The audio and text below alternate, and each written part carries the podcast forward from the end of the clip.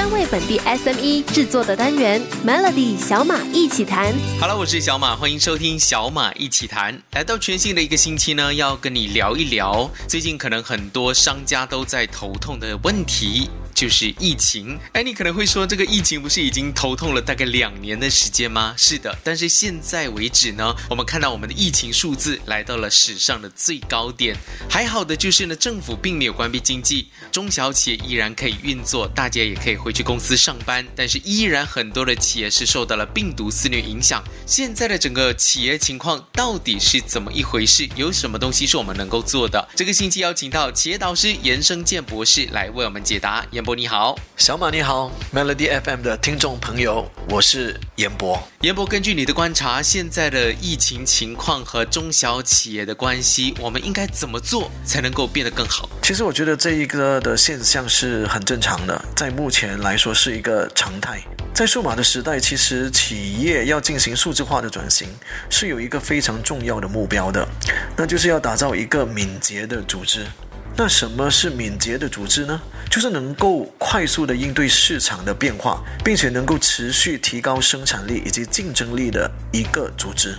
那在目前的这个疫情严峻的情况下，敏捷也代表公司如懂得如何弹性的安排员工工作的时间以及地点，那同时仍然可以保持一定的生产力以及竞争力。那经过了过去两年的这一个的洗礼，我觉得大家都应该是这方面的高手了，知道哪里一个部门哪一个的员工呃适合，他们也有很有纪律的，能够随时准备好 work from home。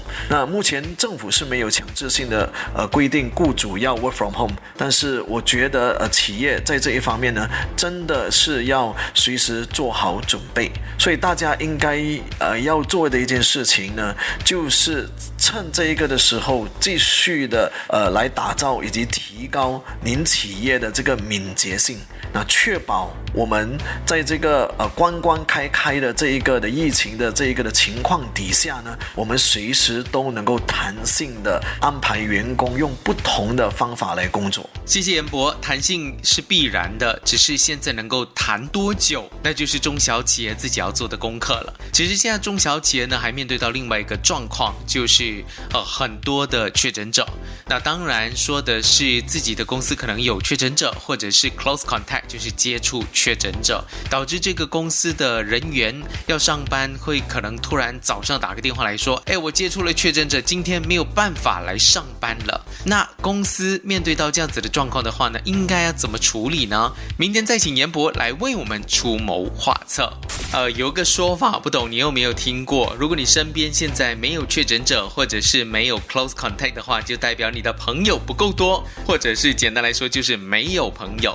我相信现在要不接触确诊者是有一点困难的事情，因为一个农历新年下来，我们的疫情是步步高升，而且隐藏没有直接上报的数字应该会更多。但现在满街都是确诊者的情况之下呢，也导致公司开开关关有各种。各样的状况，我自己也遇到了。但是我们应该要怎么样看待这个现象呢？今天邀请到的是创世纪商学院的创办人严生健博士。所以严博，你怎么看待这个现象？因为我知道你之前出去喝个咖啡也是接触到了确诊者。不要太惊慌。我觉得我们原本就要有心理准备呢。其实，在过年后，疫情会再次的爆发。那么，身为做呃这企业的啊企业家，其实我们有没有做好这一次的这个准备啊？我觉得我们已经经历过最坏的情况，就是去年或者前年哦，MCO 一点零、二点零还有三点零完全封锁的情况。那目前我们的观察呢，是政府是不会，他他们已经多次的表明那个态度，就是不会。会再关学校，不会再关这一个的经济。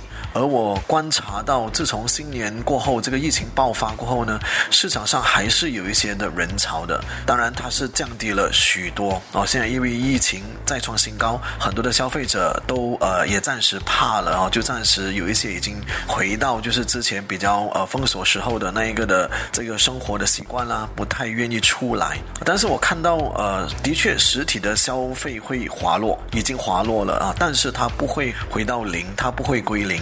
而电商的销售同时也开始回升，所以我觉得大家真的不用慌，就做好继续的做好你们的现金流的这个管理，还有成本的管理，继续的优化你的新零售模模式，就是你线上线下的渠道的融合，让你的企业在无论开放或关闭的时候呢，都能够如鱼得水，左右逢源。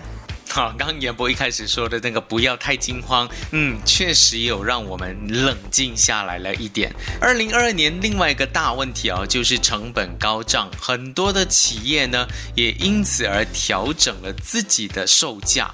其实成本高涨的问题，在战略上有些什么样的公式是可以帮助企业解答这个难题吗？明天继续收听 Melody 小马一起谈。从去年开始，很多家的公司，不管是大公司也好，还是小公司也好，都开启了涨价模式。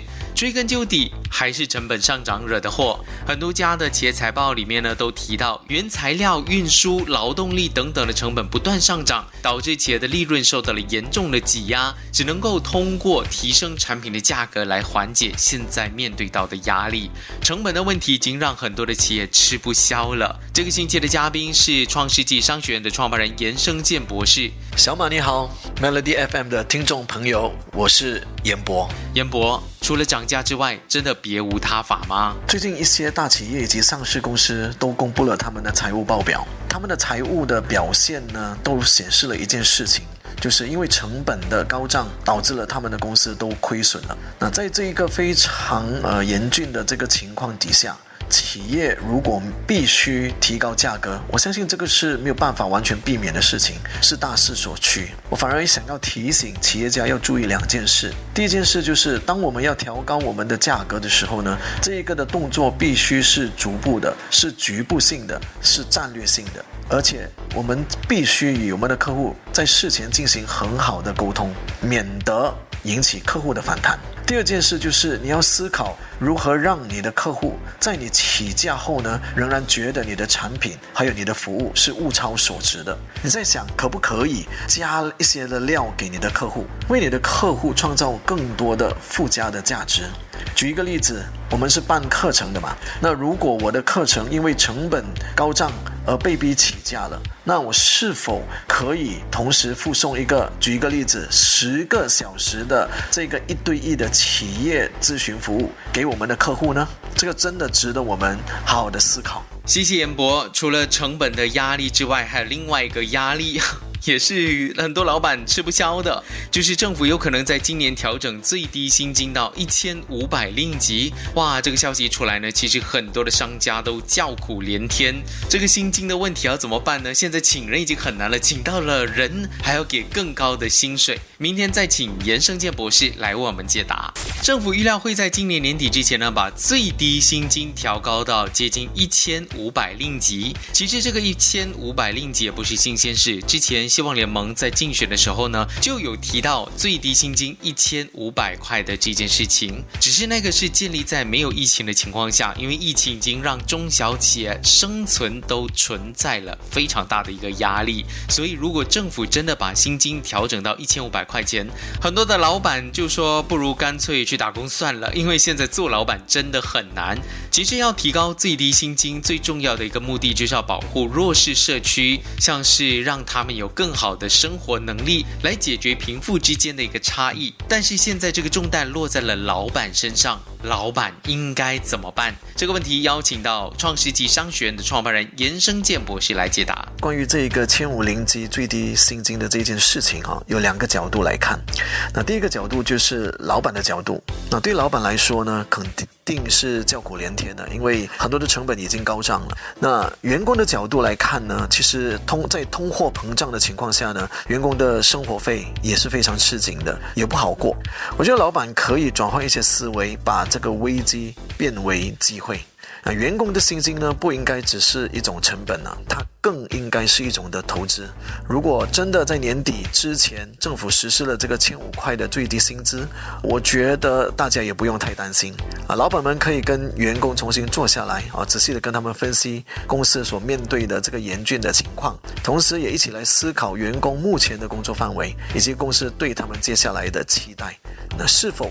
可以在不增加人手的情况下呢，大家携手同心的把公司的这个企业以及业绩做得更好，创造一个共赢的局面呢？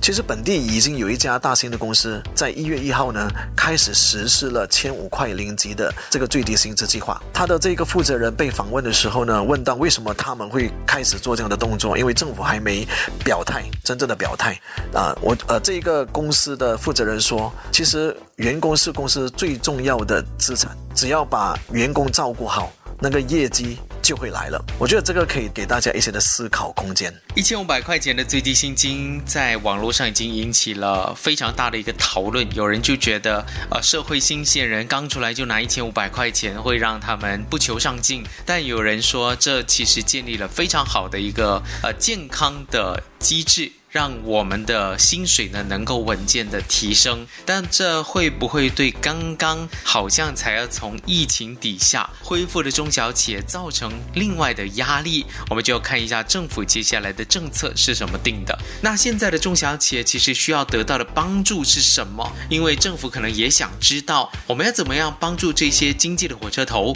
才能够迈向更高一层楼？明天继续锁定 Melody 小麦奇谈。最近为之在思考一个。问问题：中小企业最应该得到的帮助是什么？是政府直接提供资金的援助，还是社会大众消费能力的帮助？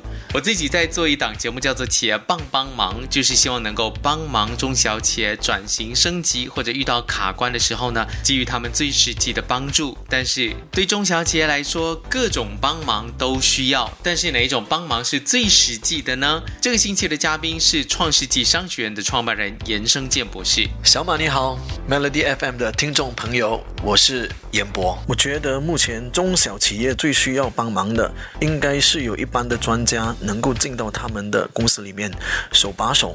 一步一步一脚印的协助中小企业把数字化转型的知识、能力以及系统建立起来，很接地气的把数字化转型在不同的领域呢，真正的做到落地。那疫情到现在已经接近两年了，那我自己的观察是，大部分的中小企业还不能够完全的自己独立生存。我看到大部分中小企业所谓啊目前所做到的数字化转型，其实都还是停留在比较表面的层次。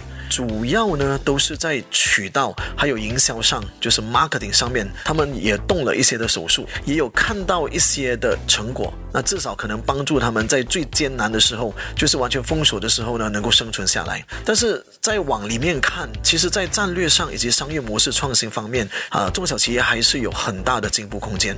我觉得接下来几年。中小企业应该专注把一件事做好，就是结合不同领域专家的能力以及优势，把新零售有根有基的做好，就是融合线上线下的模式，提供一个最愉悦的消费体验给你们的客户。好，两年了，我鼓励大家不要只是想生存了，应该要开始想如何去成长，如何去逆势增长了。做生意就是一场投资，你愿意投资自己的生意，或是投资自己，那这门生意就会越做越好，这个球也会越滚越大。希望所有的中小企业都得到应有的帮忙，突破困境，重新开始。如果想要重听回这个星期的小马一起谈，可以点击 S Y O K Show 来收听。我是小马，祝你周末愉快。Melody 小马一起谈，早上十点首播，傍晚六点重播，用两分钟的时间，每天抓住一个新的变化。话。